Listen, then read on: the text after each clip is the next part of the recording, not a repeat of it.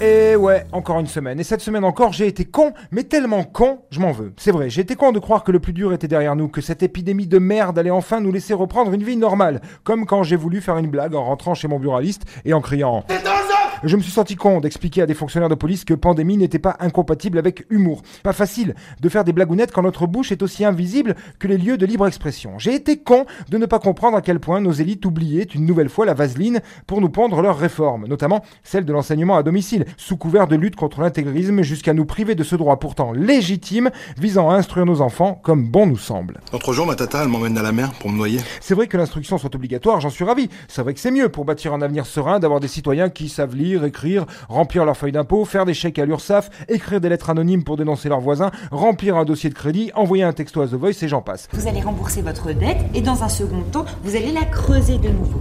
La plupart des personnes que j'ai pu croiser ayant eu une scolarité à domicile sont bien plus cultivées, instruites, ouvertes d'esprit et dotées d'esprit critique que la plupart des personnes ayant suivi un cursus dit classique au sein de la sacro-sainte éducation nationale ou la grande fabrique de cancre, comme l'appelle une enseignante que je connais bien, qui a vu passer près de 17 ministres de l'éducation et une vingtaine de réformes.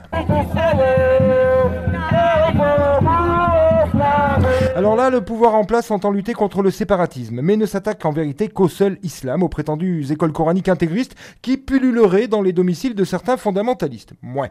Je ne dis pas qu'il n'y en a pas, il y a des cons partout et les musulmans n'échappent hélas pas à cette règle. Mais je vous rappelle quand même qu'il y a des milliers d'écoles catholiques sous contrat avec l'État et que dans certaines d'entre elles, on pratique encore une éducation à l'ancienne, au sein de laquelle les châtiments corporels et autres joyeuseries moyenâgeuses sont encore courantes, mais les dix établissements ne seront bien sûr pas inquiétés tant ils contribuent eux aussi, et au même titre que l'école publique, à fournir des générations à venir de bons petits soldats de la République, de futurs cons sommateurs slash vache à lait slash moutons de panurge pour rester poli. Il y avait plusieurs moutons.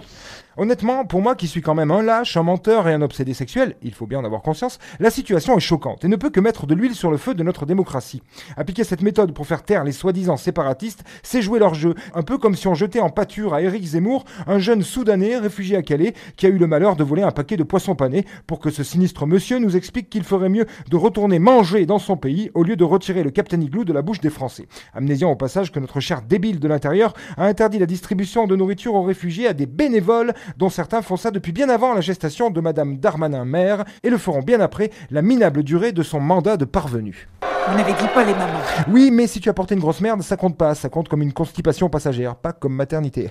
On peut aussi cette semaine se trouver con de réaliser que l'on recule à fond en marche arrière, même en matière d'écologie, pourtant glorieux combat de nos élites, avec le retour des pesticides tueurs d'abeilles. Parce que finalement, une planète saine ne fera jamais le poids face au lourd tonnage des gros ports du CAC 40. Non mais c'est à se coincer les parties dans une porte, non? Et quid des rassemblements culturels de plus en plus annulés, ceux qui subsistent ne relevant que de la mise en scène. On se croirait dans Tintin au pays des soviets. Ah par contre, le virus ne semble pas se propager dans les transports en commun. Eh bien, je pense que pour la semaine à venir, je vais m'y installer dans ces transports, armé de quelques bons vinyles et d'une sono adaptée, ou avec des copains musiciens, et que l'on amènera la culture et l'esprit critique directement aux oreilles du peuple. Oreilles qui, heureusement, ne sont-elles pas encore masquées, et je ne peux qu'inviter tout un chacun à mettre son téléphone portable en mode bruyant, et à la manière de nos adolescents, à faire péter les watts dans un maximum de lieux publics pour ramener de la joie, de la douceur et du bon sens chez nos contemporains, pour ramener la libre expression au premier plan, faute d'autres lieux pour l'exprimer. Ah bah les voyous, c'est plus que c'était, hein. C'est pas encore ça, mais il y a déjà du mieux, hein. Allez, bonne bourre, mes petits cons citoyens.